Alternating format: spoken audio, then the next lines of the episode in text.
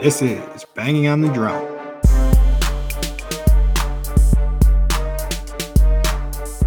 It is another beautiful day in West Central Wisconsin, and welcome to episode 136 of Banging on the Drum. I am your host, P Dog, joined alongside my co host, M Dog. Please remember to like, subscribe, download, share our stuff. Uh, Mike's blowing up over there on his own. But uh, how you doing today, Mike? Uh, I'm doing well. How are you? I'm doing great. So I heard in the cheese to victory you had a scratchy throat. Been giving out a few too many gluck glucks here. Yeah, I, just too many best jobs rolling around, and so that that got me. You know, it, I just can still feel it. I got a pretty heavy cough, so there might be some times I have to mute the old microphone here. No, you just cough right into them. True banging on the drum style. It, I remember right. our first episode with all the burps, and uh, this thing doesn't even pick up burps. You'll see today after I get into shotgunning things. So I don't get what software we use that cleans up our burps and stuff, but your coughs probably will get cleaned out too. Yeah, I don't. Uh, I don't believe that that'll be the case. They're pretty pretty wicked. Uh, all right. Well, so we will see. We will see. But let's let's get to business here. So we do our six pack and a pound, uh, where we just bet on seven games throughout the week, pound one of them. Uh, right now, this week, I think I'm in the driver's seat, but last week I got my ass absolutely handed to me. I can't remember the exact stats. I don't even know if you had that great of a week, but I went one and sixth, and I think you might have went three and four or four and three, something like that. So, but this week is still up in the air, right? Yeah, because but I'm the Eagles rolling yet. Yeah. So basically, if the Eagles lose, I think we would. So I would go to negative 500. You would go to negative 400. So basically, if the Ravens win and the Eagles lose, you would win. But other than that, and hmm. I suppose if the Ravens win, then we push. So if the Ravens oh, win, pick up time if with the Eagles. Yeah, because my that's my my three hundred dollar game. But anyways, we'll quit talking about that. I will pay the piper. So I'm gonna try our first ever punishment shot of tequila for doing it a week late, and then chasing it with a sun drop. So we will see how that goes. So Mike, you might have to kill some some dead air here. So, so I was wondering what the deal with the tequila was. I don't know that the week late. Go ahead, hit it. I, I don't even know what to say. Salum. Salum. Uh, okay, I assume that's a. Uh, uh, so Brazil speaks Portuguese. I'm assuming that is a Portuguese thing. Um, but Pat, just take her home. This is probably like the best way to do it, just to hit that booze and then like a, a chaser right after it, right? Feels good yeah. to just chaser. It was all right. Like yeah. I said though, every time the sun drop comes in, that thing flusters me a little bit. like it gets my gets me get, sweaty, get gets me red. Get you, get you sweating, get you drooling every time, right? Yeah, it gets me red right off the bat. But all right, now that the Piper has been paid um, we'll see if Mike's doing one or two next week. We'll probably just make you do one at a time. Two. Oh, we've man, done so two. I think we've done two for me. Yeah, before, we definitely have. Definitely. I think I handled it okay. But maybe not. Let, though. All right, let's so, roll into business here. Yeah, let's jump right into the summary here. So we're gonna kick it off. Uh, Bucks get the ball first. They drive down easy. Team sack by the Packers, started by Gary. I don't know who finished it um, on third down to hold them to a field goal. Tampa Bay goes up three to zero. Um, Jones is the main guy on the Packers drive, even against the Vita Vea led uh, Tampa Bay defense, and they go for it on fourth down and get nothing. So uh, Bucks take over on like the five. And Enagbare yeah. gets a strip sack, and the Packers get the ball back right around the five as well. Uh, on that next drive, screen pass to Tucker Kraft for the touchdown. Uh, Green Bay takes the lead seven to three. Uh, Bucks drive down. They score a touchdown on throw to Mike Evans. Um, Bucks lead 10 to 7. Uh, next drive, the Packers get the ball. Kraft leaps up and takes a helmet to the balls. Packers settle for 36 yard field goal. Green Bay ties it up at 10 to 10. Uh, next drive, Bucks punt. Packers punt. Bucks drive down with a couple minutes to go and get a field goal, go up 13 to 10 going into the half. Um, first possession after the half starts off, Green Bay gets the ball, they punt. Bucks drive down and complete two third and longs to finish the drive with a 26 yard receiving touchdown to Rachaad White. Uh, Packers get the ball back, drive down, big catch by uh, Jayden Reed for an 18 yard touchdown.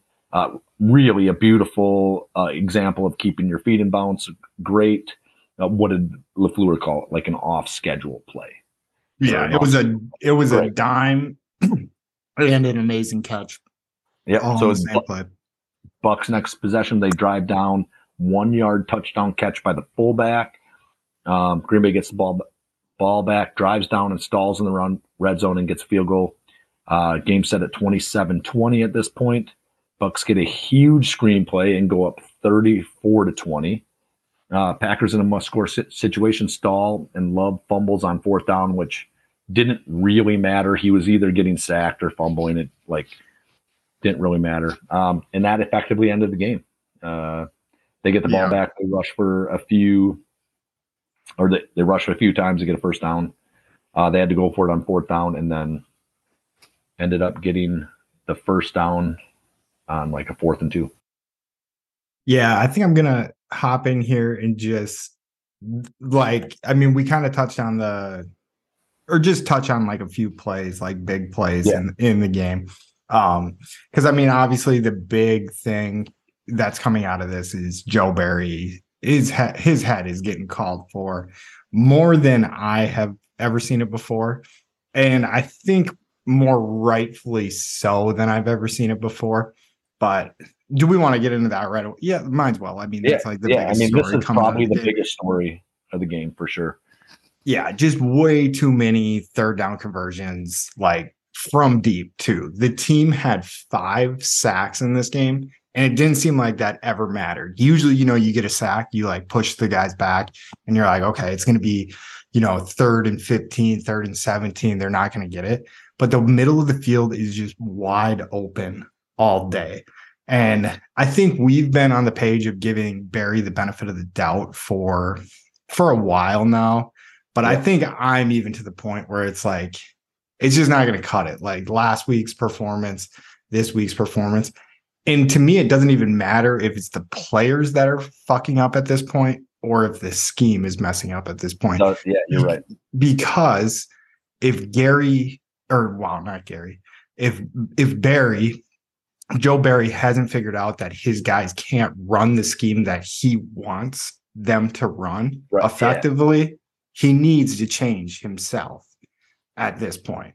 And it's too late in the season to, I mean, not realize that yet. I so we did have maybe a good three game run where where it was like, okay, maybe maybe this defense is going somewhere but after the past two weeks, uh, it just seems well, the past two weeks and then the previous what? So not the previous three, but the five previous previous to that. Like it's always been the same, mm-hmm. right? So yeah, and so I guess Goff doesn't fall into that uh, best quarterbacks we faced this year, but Herbert and Mahomes do, and I think that defense works really, really effectively against guys like that when you get home with four guys and you're back in the zone and like like you don't give them as much like opportunity to really be super crazy effective in their you know get out of the pocket chuck it downfield type stuff. Um yeah, yeah see i have no clue if like that's the case like it, i mean it seemed like it worked very effectively against uh both Herbert teams. right? Yeah I mean, but anyway, uh, I just don't understand like why we still have him at this point. Like, I guess I understand if we're sitting here at Monday at 8 30 p.m. Um, I would say I don't understand why we still have him under contract. So my attitude towards this is like if if LaFleur is unwilling to make a change, right? Is he willing to both get him both himself and Barry fired over this? Right? That's kind of where I'm at. Are you unwilling enough to make a change? Because two losing seasons in a row, um, one with a guy like Aaron Rodgers at the helm, and mostly due to like a lackluster defense for all the games we've lost. It's not ridiculous what the offense is doing. Are you willing to say, I'm tied to this guy for better or for worse? Like if if uh, he gets fired, I get fired. Right. So you yeah. run into that. Like if you choose to bring him back, especially after this season, if he ends up getting fired, you're going to end up getting fired. Like that's just the way it's going to be. Yeah, and I don't care. Oh, I'm, I'm just, just ready to cut ties with him right now. Yeah, no, I'm good with it too. Uh, I mean, it sucks. Like the human element yeah. of that, like, always sucks. But like, it is. It's the NFL. It's the like most cutthroat business out there for the most part, usually. Um, so I'd I'd be much more concerned if you decided to fire like one of my coworkers around Christmas time.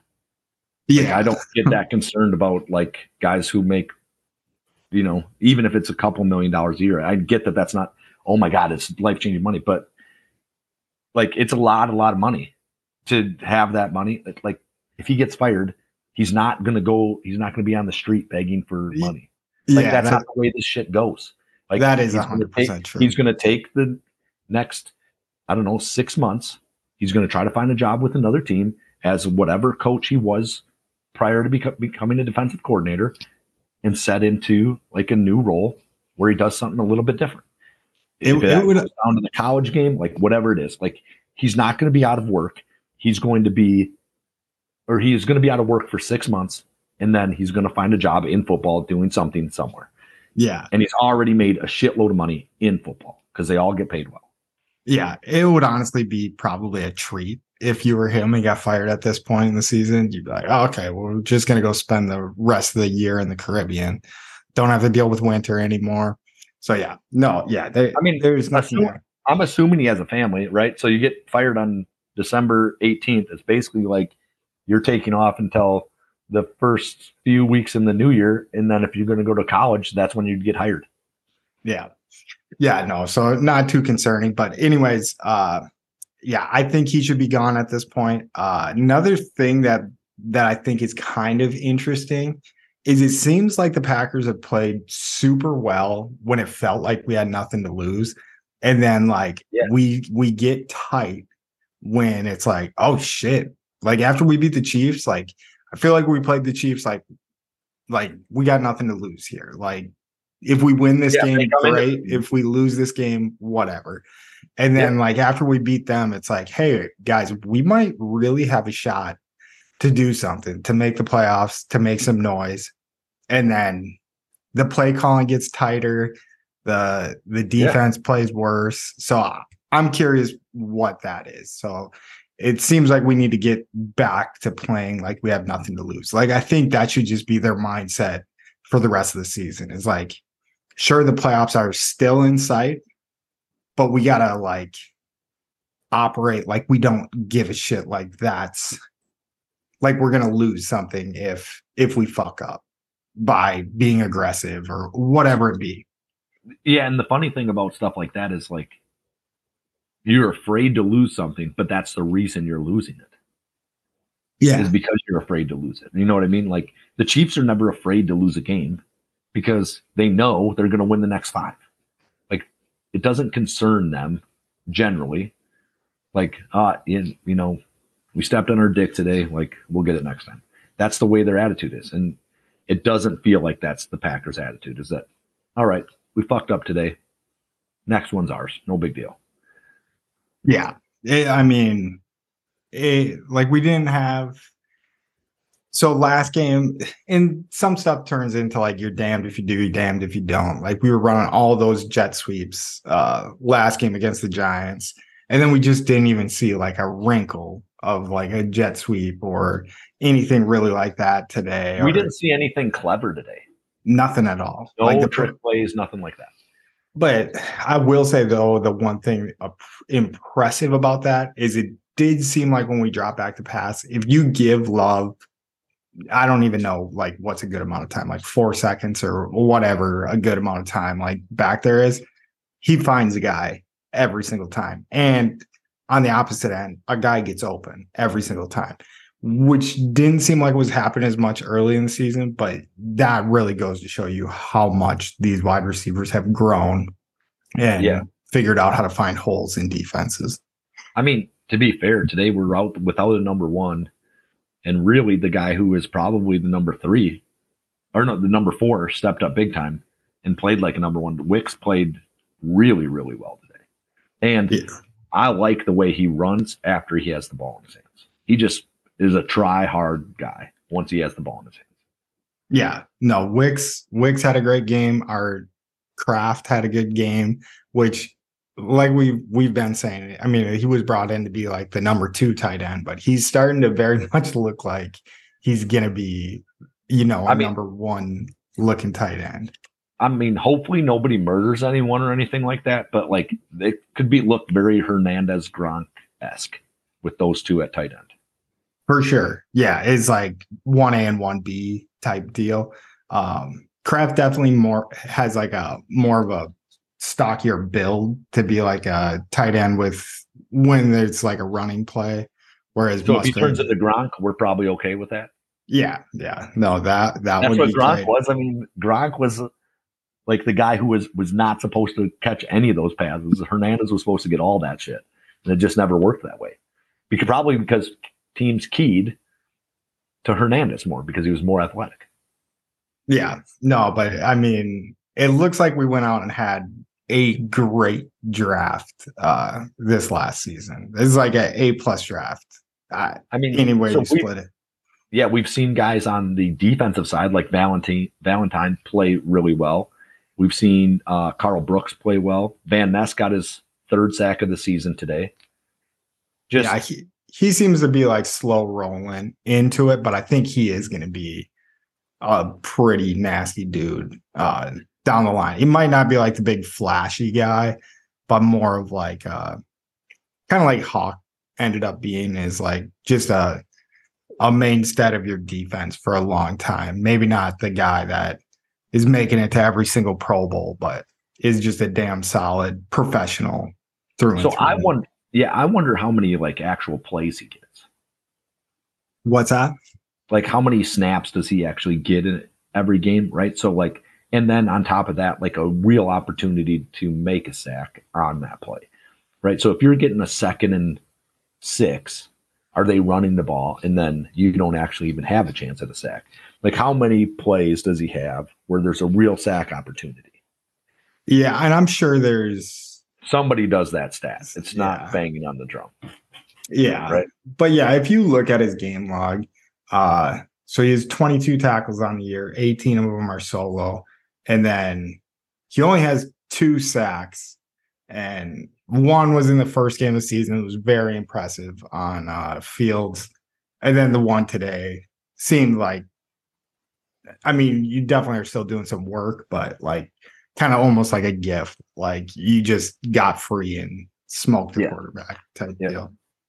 But yeah, I, I think he'll be solid, but I definitely don't have the eyes. Like I'm not just sitting there being like, what's Van Ness doing on this play? What's Van Ness? Yeah. Every once in a while when I see like Wyatt or something, I'll try to pay attention to like what he's doing on the play because correct me if I'm wrong. Um, I could be dumb on this one. Wyatt is a rookie as well. No, it's a second year guy. But Okay. he did not do much last year. Was not Or that I, I was thinking Karl Brooks, not Wyatt. Wyatt's yes, a Brooks is a rookie round. as well. Yeah. So what do we have? Like 13 picks? I was trying to remember like from I mean, and so even if Carlson is only a starter for like two or three years with us, that kicker, like I suppose you made that stopgap between Crosby and whoever the next guy is. Um, who uh, was it Johnson that everybody was losing their shit about because he got a couple picks a few weeks ago. He was the a late round pick from Iowa State, right? yeah, yeah. That I had wrong. I think a lot of rookies were are contributing with us right now. Valentine is contributing. playing pretty well for the most part, as far as I can tell. Um, and then offensively, so you got uh, both tight ends. Wicks is doing something. Reed is doing something. Is Heath a second year guy or a rookie? I think Heath's a rookie out of like Chattanooga or, or no, he's out of Ole Miss, but uh, yeah, he's a rookie. Okay. Yeah. So, like, I mean, we are having a lot of production coming out of our like offensive rookies. Yeah, A and lot. even even Bo Melton messed around and got a catch today.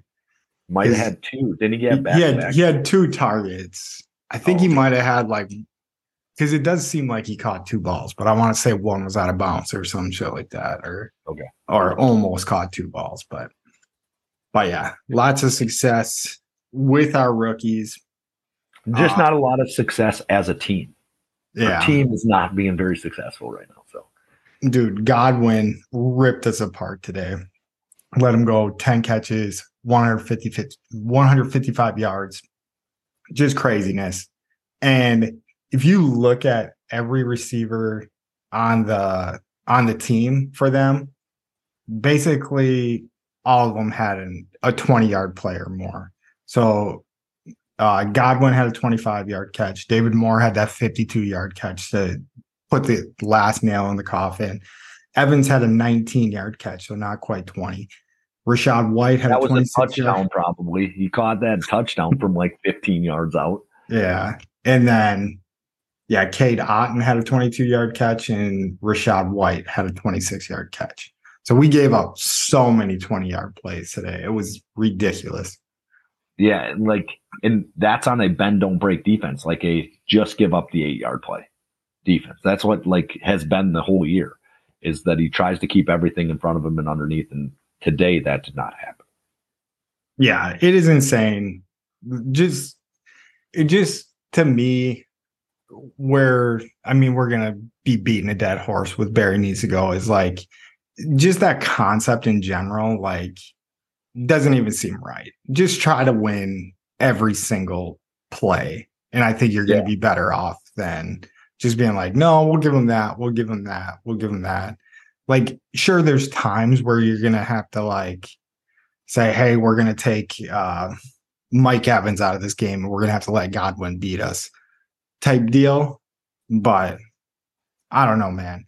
You, I think you had a pretty good tweet where you're like, this Packers team, like going into halftime, we just let teams walk down and get field goals. I mean, Yeah.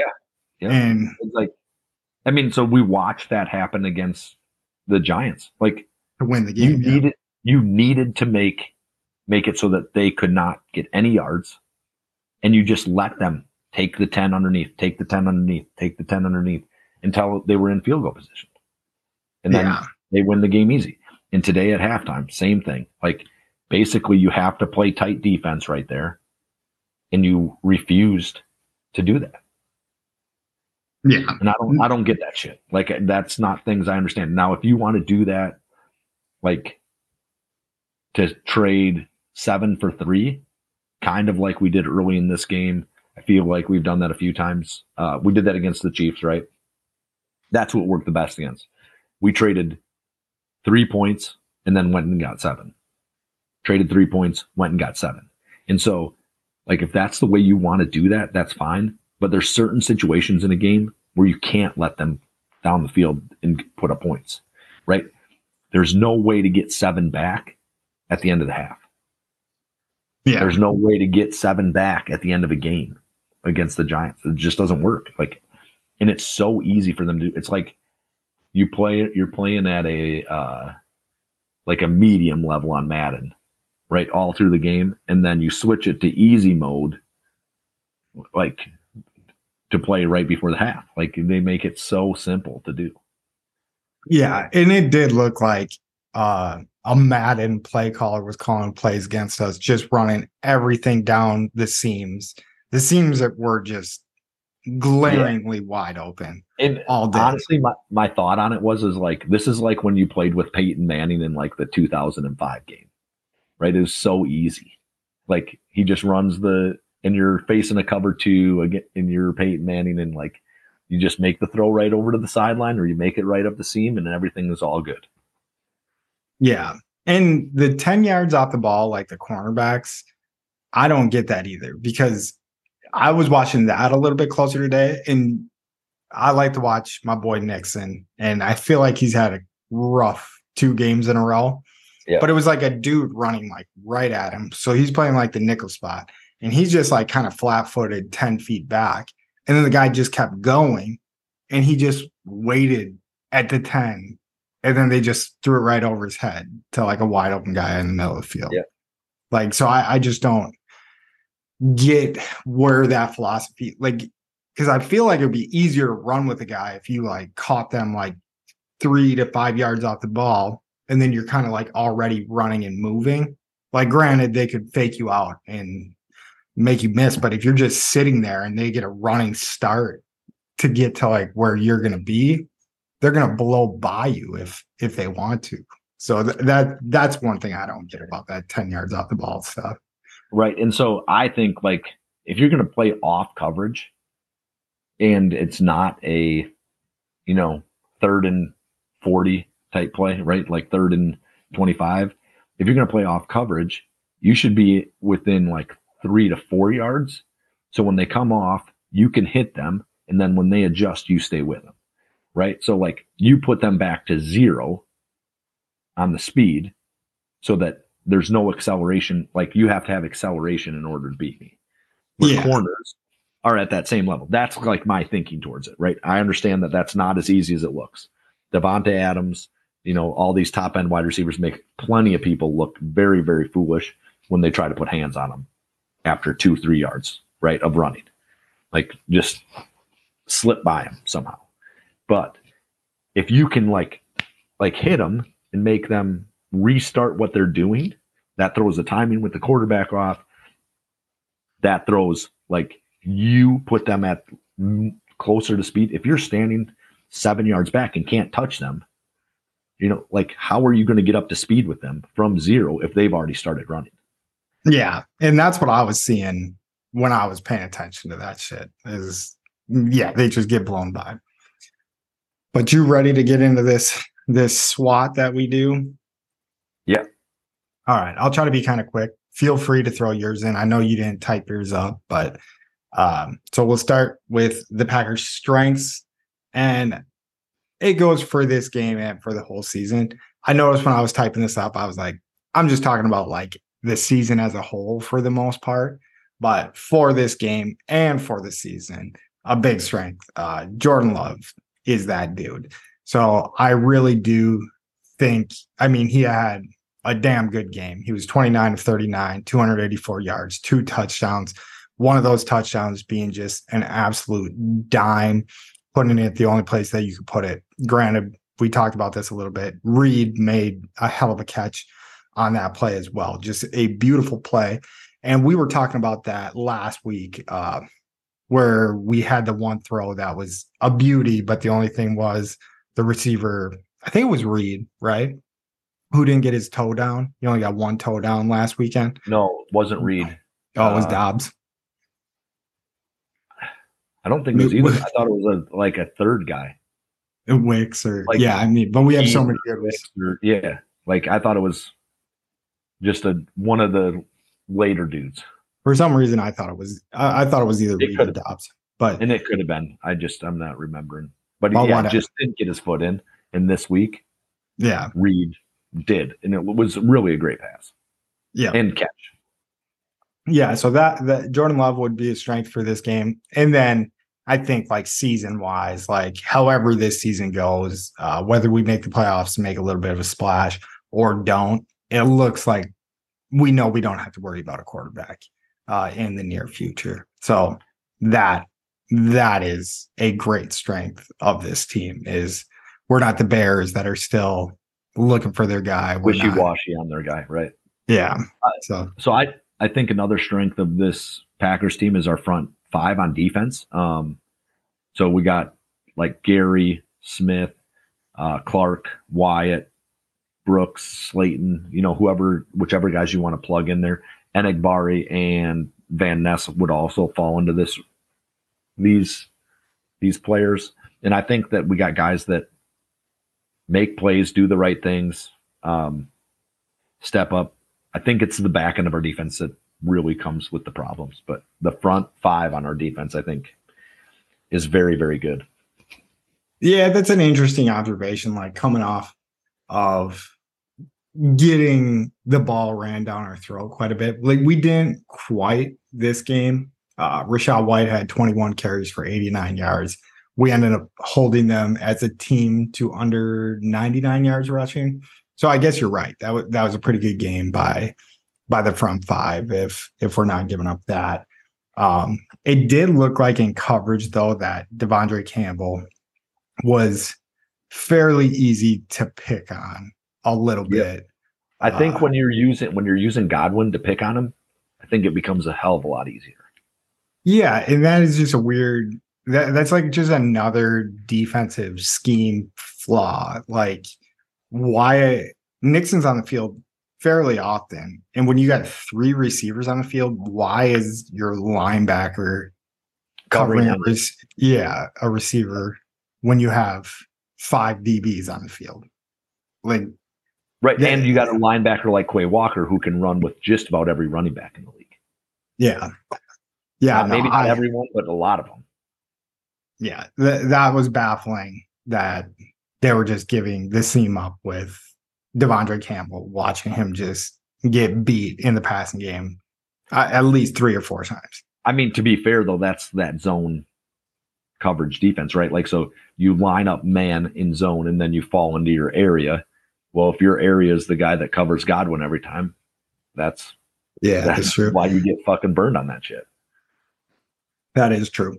All right, and then my last strength, uh, I guess I kind of just double tap the passing game, and I've already talked about it before, but yeah, just our pass catchers in general.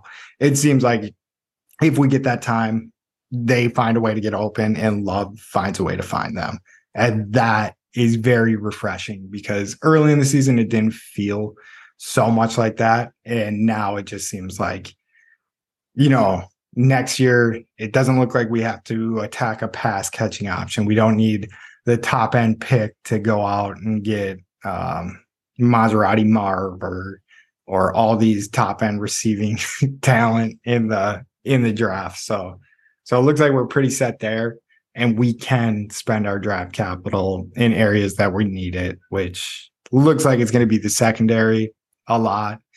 And yeah, maybe yeah. offensive line. I, I, don't know, man, because the offensive so, line seems like they play pretty good too. Because how many? I'm sacks? always a guy that is willing to go with an offensive line or a defensive lineman in the, especially in the first couple rounds. Like I think those are the the picks you miss on less. Not that you don't miss on them, but you miss on them less. And then like finding your guys later in the draft that are I mean, to be fair, I think basically what they find is guys that are trying hard. I think Valentine Valentine, like I don't think he expected to come in and fight for a starting job when you have Stokes and Douglas and Alexander in the cornerback room. But he comes in and he plays every week and he plays okay, right? For a guy who should be learning and not anywhere near the starting lineup. Yeah. Yeah. I mean, he's getting all the starting reps being a seventh round pick. So, yeah.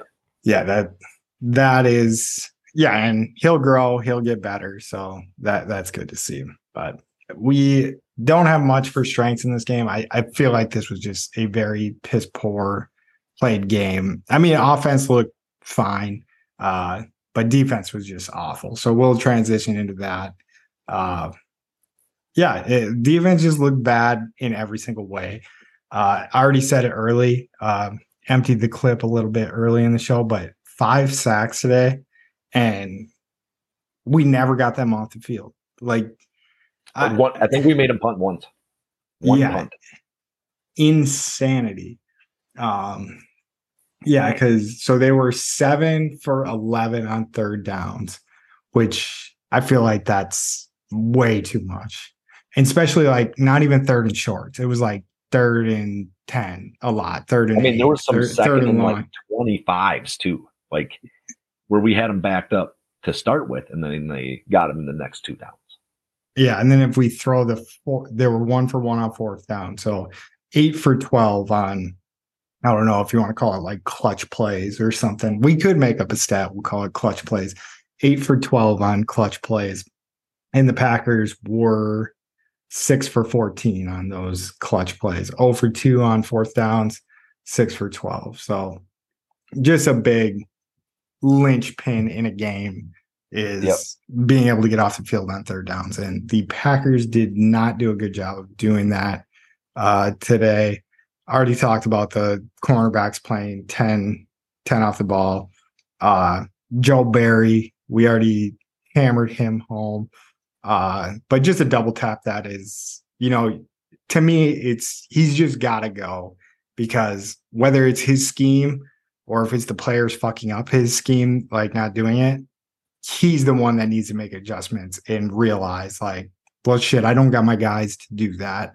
Kind of like we were talking about the Badgers early in the year, like, hey, we're going from a team that just runs the ball down people's throats. So that's our personnel group right there to an air raid. So we're going to need to like blend something if we want to be even yeah. semi successful this year. And it just doesn't seem like Joe Barry's like willing to make adjustments. It seems like the stubbornness of it uh, is just insanity. Like he's driving the fans nuts. Um, it seems like guys who are even like pretty locked in and watch tape and stuff nuts uh, our dumbasses think, nuts, like more like the the optimistic to a fault guys. Like I mean, I, like, I, it, it, needs to happen.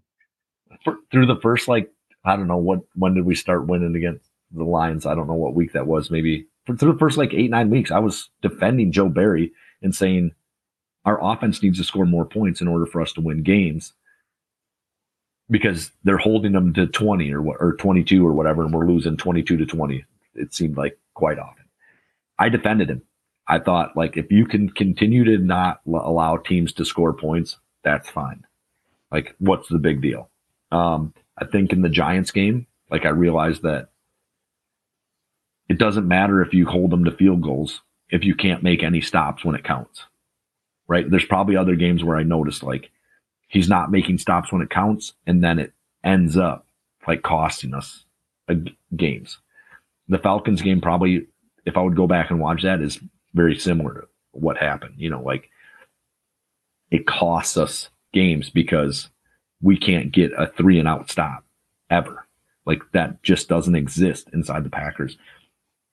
I don't even know if the one punt today was three and out, but like they had one punt today, which is unacceptable. It was actually a three now, surprisingly enough. But but yeah, that was their one one good defensive drive. Uh coming off after they hit a field goal. So but but yeah, and then and then they stopped us, right? They they get a uh, like we get a three and out, and then they get a three and out, or not maybe a three and out, but like they get a punt five and out, right yeah. after that, yeah.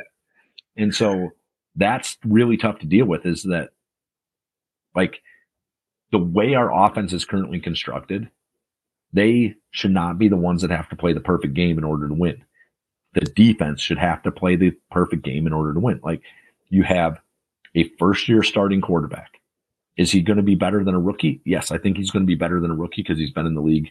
What this is year four, I suppose, right? So I think he's better than a rookie. But we have a boatload of guys that have never run routes in the NFL not that they've never run routes, but they've never run them in the NFL. They don't. The physicality of the game is different. Like understanding what is a catch and what isn't a catch, getting two feet down, like learning new plays, new, learning new systems. Like our offense should be like able to fuck up, you know, three times a game where like nothing goes right on a play. And it shouldn't ever feel like that costs us the game. And every time they screw up, it feels like it's going to cost us the game because our defense doesn't do enough to get stops. Yeah, and I, on top of it, I don't know like who comes up with like, you know, the Packers have like a bunch of talent on defense, but it seems like that was said about this defense quite a bit, like, I, to the point I where was, I feel like we have a lot of talent on defense. Where I, I was in love with wrong. defense. Yeah. I was in love with this defense coming into the season. I know I knew that we had some holes at like maybe safety, right? Um, but I don't look at the roster that we have and that we're putting out there and be like, oh, yep, I expect us to just get burned every play of the game. Like, I expect us to put pressure on the quarterback on just about every play that they dropped to back to pass. And I expect our linebackers to be able to make tackles downfield. Um, our secondary is playing better than they probably should, but that's injury related and not necessarily like player related, right? Like Yeah, that doesn't yeah. have anything to do with the players that we thought we had going into the season. We thought we had Douglas and Alexander and then Stokes coming back at some point. At the safety position, okay, I get it. Like we didn't think we had like a lot of talent there, but if those are your two holes and everything else is okay, we should be all right. Like I feel like if you give you know like a guy in the league this defense, he should be successful with it. Like it doesn't appear to me to be this defense that can't succeed. It appears that they're set up to fail. Oh, I like the idea of drop driving or wow, drafting a top end safety early in the draft. But And I think we've had opportunities two years in a row and we passed on them. Uh, I want to say that there's a guy that's playing for maybe the Lions and a guy that's playing for the Ravens that we had the opportunity to draft both those guys and we it last year and the year before and Yeah, we chose not to, which I get. But- like but I think that's going to be on top of my big board going forward. safety, huh? All right. Yeah, I think. Yeah, because I actually don't know that you need to. Like I've heard a lot of like um, corner, and the corner that I've seen a lot, and I don't know if it's always the same dude and he just picks the same guy every time. Is the guy out of Iowa, uh, DeJean maybe? Oh yeah, And he, so uh, he's like uh kick returner and shit as well.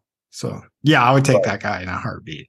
yeah, and I think he's a corner and not a safety. But like, if you draft a corner, I'm not going to hate that. Like, like I said, I will take a offensive tackle or a defensive end any day. But I understand that you have to draft for need as well, and I don't want to talk too much about drafting because we'll have months to talk about that.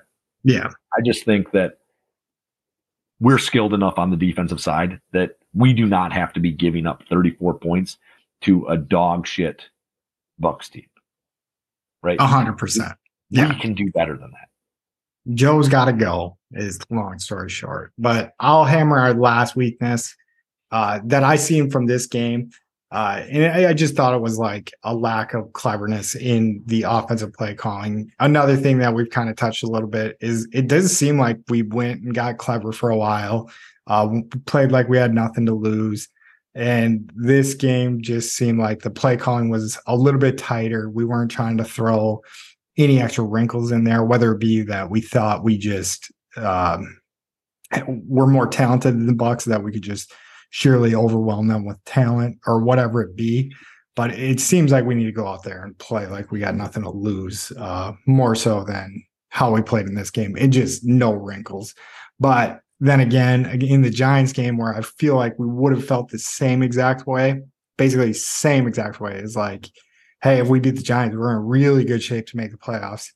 Um, we were doing like a, the same end around like a hundred times in a row in a Yeah. game, just just because it was working. But uh, kind of a Well, damned if you do, damned if you a don't. couple times. It didn't continue Yeah. to work. Yeah. But yeah. And then, yeah. And then the last weakness is just lost two games that we really needed to win. And now we Against teams we can beat. Those Yeah. are teams that are not unbeatable. Like the Giants aren't that good. I mean, today I think they scored six points total. And I don't even know who they're against the Saints, maybe. I think it was the Saints. Yeah, And I think then- they got their ass whooped. And then the Buccaneers were in like they're under 500 or they we our game put them at 500. And maybe they're on the come up, I don't know, but like not that's not good. Right? Like we're we need to beat teams that are at 500. That's what needs to happen. Yeah. All right. Let's move on to some opportunities. We still have a good opportunity for to make the playoffs, right? So Sounds yeah. like it's a if we win out, which is win three games in a row, we have a ninety three percent chance. I think I read on Twitter. I have no clue. Yeah, I just I went to the said. playoff machine and just kind of put how games I thought would go. But yeah, it, it seems like they got a good shot of making the playoffs if they just win out.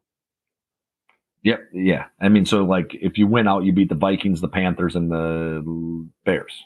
Yep.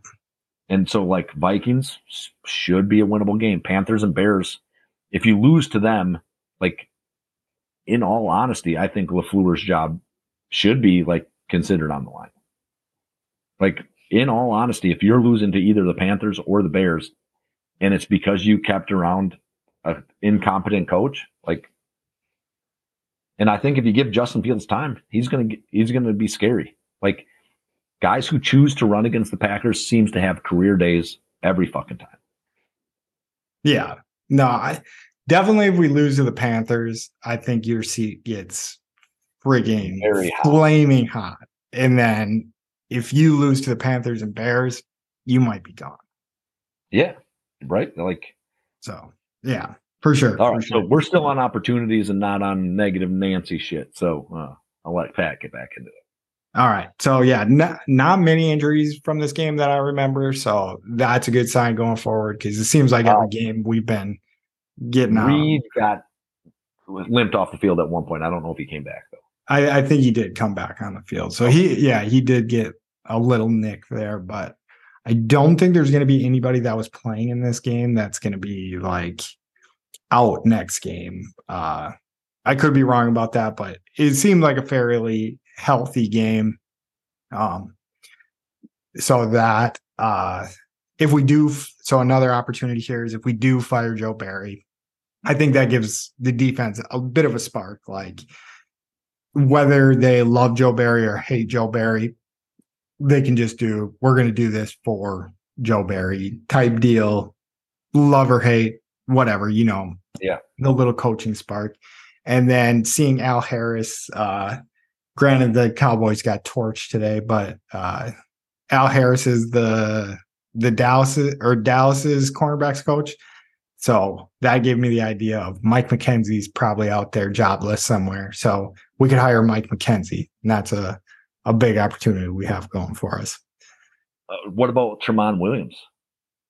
That would work, but I, I do think we need a Mike McKenzie or Al Harris uh, to to show show the cornerbacks how to play a yard off the ball instead of 10 yards off the ball. Yeah, I don't think we're going to like change the scheme too much in the next uh 3 weeks. I don't think that there's a good opportunity for that necessarily. I think you can change the play call. Like, all right, the play call is we're playing press coverage here, but the actual scheme, I'm not sure. So, yeah, yeah, and, and then we'll roll into the hire, threat. Hire him up. Who cares? Uh, maybe Leroy Butler. That's my favorite. That's my favorite of all time. Yeah, Scoop that would be. I'd take He's him too. He's in town. I think he lives in Green Bay still. Yeah. Yeah, he he was talking about the game a little bit, but yeah. And then threats, we'll roll through these real quick. So big threat, we don't have the nuts to fire Joe. I think that would suck. Um, Jaire Alexander never comes back. That's a big threat. Uh, I started seeing Twitter kind of go a little bit wild about like wh- what is his injury because it. I we haven't been told, you know, he's going to be out for four weeks, and now it uh, seems like it's approaching. Like, why was he in the IR? Yeah. Yeah. So um, I do think. So I am getting into like conspiracy mind on that too. I think I've seen the tweet that you might reference, or maybe it was you that tweeted it from. I don't think I tweet, tweeted anything like. Maybe I tweeted it from a different account, like my burner account. or something. I don't think I did though. Uh, but like, what I mean, like, is it possible that he just is unwilling to play for this defense. I mean, he's had he had come, some conversations early in the season about how he didn't think they were doing the right thing. He said that last year against the Vikings, the first game, that they weren't doing the right thing, and then they did the opposite the following game, and he had a hell of a game. Um, I guess I'm just not sure like where he's at. Yeah, no, I I think that that would be a bigger problem uh, than then it would be just being like that. Like, hey, I'm gonna fake an injury just because I don't want to play for this dog shit defense. Like, I think that that's almost a bigger issue than if you just like, I think this defense is dog shit, but I'm gonna go out there and try to do something about it. But maybe, I guess, no, the conspiracy works because then he's like, if I'm not on the field, this defense is obviously worse, and then this guy will get fired quicker, and maybe so maybe that that I, I don't Yeah. think that that's the case, but So I don't think athletes conspiracy. generally think like that. Like I don't think athletes are like, I'm not playing for this fucking dude because it's gonna make me look fucking bad. I don't Yeah. think guys. I think they think, well, I can make this shit better. I'll be out there. I'm gonna help Yeah. the team.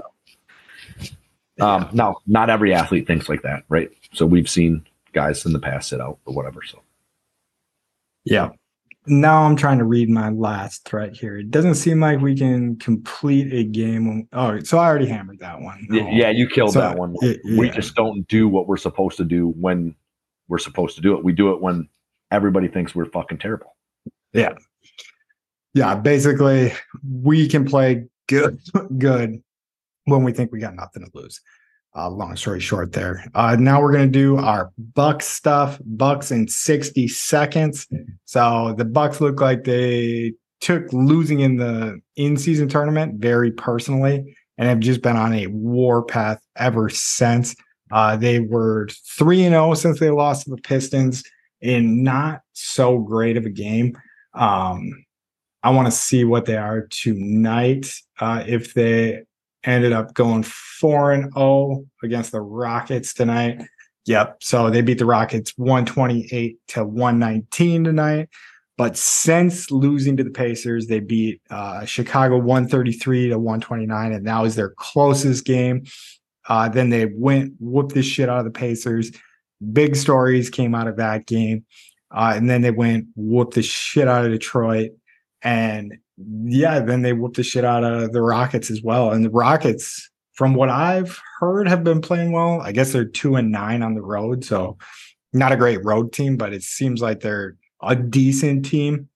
Um, obviously, the Pacers are a solid team, uh, you know, making it the championship in the in season tournament.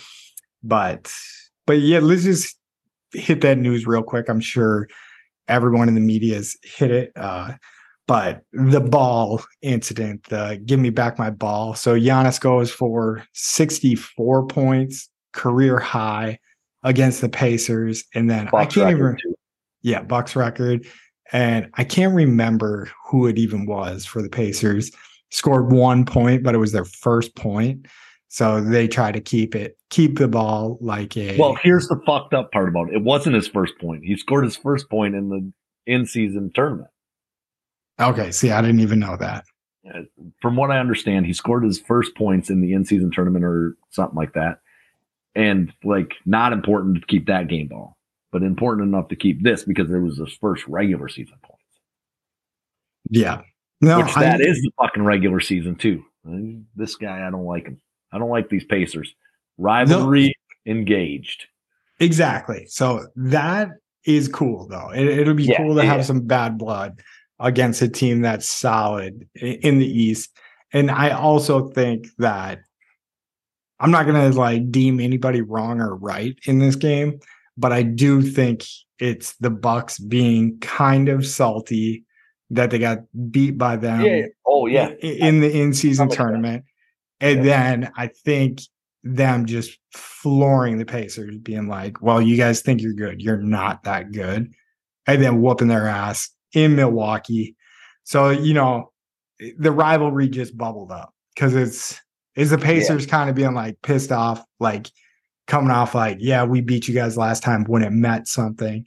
And then the Bucks, eh, I, I don't know. I love this Bucks team because to get that mad over something like that, I think shows that this team had some heart. Another thing that happened in the game, Giannis got fouled like semi hard. I wouldn't even call it hard. He got fouled medium, is how I would put it. And Thanos, Thanasis, Thanasis, wow. Yeah, I'm not gonna get it. Uh tried to run off the bench. Kind of. Tried to make it look like he was running Yep, off, yep. off the bench to whoop somebody's ass. But I do think he is a guy that looks like he could whoop somebody's ass. And I will say I do respect his spot on the team if that's what they have him there for. Is if someone fucks with your brother, we're putting you in the game to go fuck with whoever did that. And that that would be great because with this shit that we're we're gonna get into the NBA just a little bit.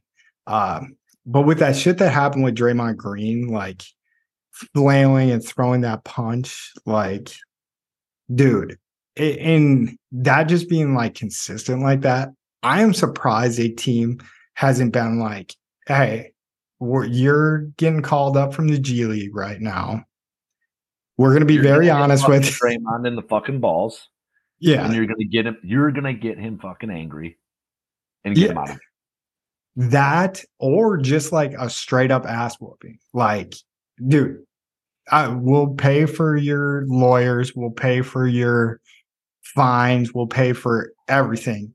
Just go put that dude in his place real quick. Make him look like a bitch in front of the whole entire world. Who does that though? I mean, I'm I'm being serious here. So he's built like more like a brick shit house than most guys in the NBA. Most guys that play in the NBA. I mean, so like he's thicker than most of them. He's taller than most of them. So he's what six nine. So he's probably taller than the vast majority of guys in the NBA. No, you're not you're that? not wrong at all. Who's I'm not gonna tell Like, the- and he's angry. Like, who's doing that? I'm not telling the guy it's gonna be an easy fight. I'm just no, right?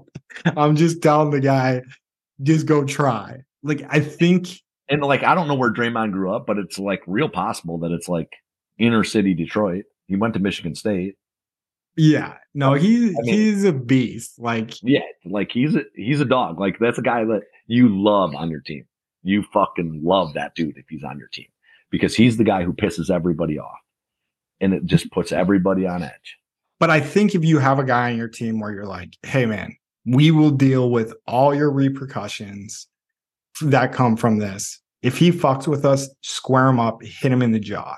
We don't give a fuck what like Yeah, you, yeah, you might Like, get your ass whooped, but like if you have a guy out there like with that in his head, like, hey, I can hit him in the jaw, like, yeah, I might be suspended, thrown out of the NBA. Eh, I guess that would be an issue like down the road. well, But I so, do like, think also though, if you did it to Draymond Green, like with Draymond Green's like track record of doing shit like that, yeah, you're not that- probably getting kicked out of the NBA. Just yeah, like, like, uh, like even Ron Artest and um, shoot who uh, O'Neal was on. Yeah. and O'Neal, like those guys didn't get kicked out of the NBA. They still had the opportunity to play in the NBA. Nobody got kicked out of the NBA after they were fighting fucking fans. like fans were they were walking into the stands punching fans and like nobody said shit. And they're like, all right, you know, like give them a year and then they can come back. yeah, yeah, so if a yeah. guy like does something chippy to you or your team, and you put like and you just pop him in the face, I don't think you're losing maybe ten games. I think if you square them up good enough and like it, it would depend how bad the how bad you injure the other person, I think, which it probably shouldn't, but if you end up like knocking them out for the season with like a broken jaw or some shit, So Like- I actually believe that like if you want to run targeting penalties and um like headhunting penalties in the NFL, like if you want to do that stuff, that if a guy leaves the game, you're kicked out. Like that's how it should be. Like, I so you hit don't- a, I don't Not- think so. so not on a legal tackle, but if you're fouled, if it's a penalized tackle, and like you fucked up a team's opportunity to like be successful, and it same for the offense. Like if you put your head down, you get flagged for he- putting your helmet down. Guy has a concussion, he goes out. Player goes out too. No, but it gets too like ticky tack. Nah, maybe ticky tack is not the right word, but let's say, um, um, I can't they think of who. No, no, no, no. So Harrison, who's the Vikings really good safety? Um, Yeah, uh Harris. It's Harrison. It's Harrison something. Harrison. Smith. Yes. Harrison Smith. So say Harrison Smith just lights up, let's say Malik Keith. So like a solid receiver, Yeah. but not our guy. Doesn't and gets matter. a gets a targeting call. So then Yeah. Malik if Heath. Malik Heath can't play, can't Well, play. guess guess ruled, what? Ruled out by the doctors. If the doctors and the NFL want to cheat and ruin the game, if that's what they want to do, th- then the game will go away. Like long term, the game is gone. If that's how people, so So you're you're the- saying he needs a doctor's slip to say this guy can't come back in the game. Just that's what they do now. They tell them, Okay. right? Like that's how they determine whether a guy goes back in the game. Most of these guys aren't quitting, and so they're not Jay Cutler. Uh, you know, my knee is a little sore today. It's the NFC Championship. I'm not coming back in. Like that's not how that works, right? So, like, and so oh, instead of it being guy is doubtful to play again, it'd be the guy is out, like the guy is ruled out. And once they rule him out through the doctors, he can't come in and play. I'm sure, Okay. right? Because I guess if thing. I didn't realize like that was the system. I still don't fully know if that is the system because I was going to say if that if that play happens, there's no chance Malik Heath is coming back into the game. Like you So- just be like, dude, you're hurt for this game. Sorry, and then like we're like, we so don't have to play against Harrison Smith for the rest of this game. but doubtful and out are two different things, right? So, um, when they everybody lost their mind about the Joe Burrow injury, like he had that thing Yeah, on his wrist and he wasn't on the injury report. Like people lost their mind because, like, in theory, they're supposed to be on the injury report if they're injured and they're missing time, or like there's a possibility that they don't play. Well, he gets dinged up one little time and then he's not playing, and he's out for the rest of the season too. Like that's what happened there. So like the difference between out and doubtful is like kind of a big deal. But they always put these guys as like in question to return. That just would change, right? So like when they when Rodgers tore his AC or tore his uh, Achilles, it probably they probably said oh he's questionable whether he's returning. They would have just said he's out immediately, Yeah, no, I right? got If, like You lost me a little bit, but yeah. But yeah. No, I gotcha. Yeah. So I guess I still don't agree with it. You could explain it forever. Um Yeah, and I mean. I, yeah, and, and I don't know that I'm like 100 percent on board with that because I think it turns into the NBA and soccer then, like where they fake injuries so that they can get penalties. right, yeah. or they flop down. I think, like, uh, and we saw that once with, I don't know if you remember, there was like three weeks ago, it was Christian McCaffrey, like pretended he got pushed down to the ground and flopped, and the him and the ref were like laughing about it. I thought that should have been like a 15 yard penalty. That should be unsportsmanlike conduct because that's the shit that ruins games. That's the shit that I hate to see in soccer when a guy like fakes like he's got an injury and then gets up and walks off the field, or um, when you see an NBA player flop down on the ground so that they can get a foul call. That's the stuff that I feel like ruins games to me. yeah, no. I kind of I agree with that. My my main thing with the targeting, if we get back to the targeting, is just there's so many times you've seen it where it was like targeting, Or- sure, yeah. but like it wasn't like a guy making a malicious hit. Like it was just, you know, wrong placement of the helmet at the wrong time. Like not like, hey, I'm gonna helmet to helmet this dude. I want to say in the Bills game today, I seen one play where the dude, I, I can't remember who it is. I mean, they're playing Dallas, but he just helmet to helmet the dude, and it looked like it was on purpose. And he was just like pumped about it. He was like, fuck that guy. And he was like smiling and like slapping like high fives and shit. It was weird. Like, I was like, did they tell him to rip? Was it the sick the guy on Draymond Green situation uh, that that was happening? But it, it was weird. But yeah, he was not affected in the least bit of getting a 15 yard penalty for nailing this guy head to head. Yeah. But but you ready to get to the Badgers real quick? We're gonna do it in two seconds. Yep, let's run it down. All right. So Badgers, since the last time uh, we had the show, they lost Arizona in that one, but since then they won their only game versus Jacksonville State, 75 to 60. They're still number 23 in the country. Uh, the last game before conference play starts is against Chicago State on the 22nd. I know they did have one game against Michigan State already, but like once the schedule completely flips to all Yeah. conference games, uh, last game 22nd against Chicago State. And I think that's when we'll lock in the Badgers. Maybe we'll try to get a Badgers guy on here. But as always, thank you guys for listening. We appreciate the support. We love you all. Uh, please like, subscribe, download, share. We'd appreciate it. Mike, you got final words for them? If you're doubting the Badgers, the Bucks, the Brewers, or the Packers, you can eat our shorts. Fire Joe Barry. Roll it. All them suckers that doubted the Packers can't need my shows. All them suckers that doubted the Packers can't eat my shorts. Eat them. All them suckers that doubted the Packers can't eat my shows.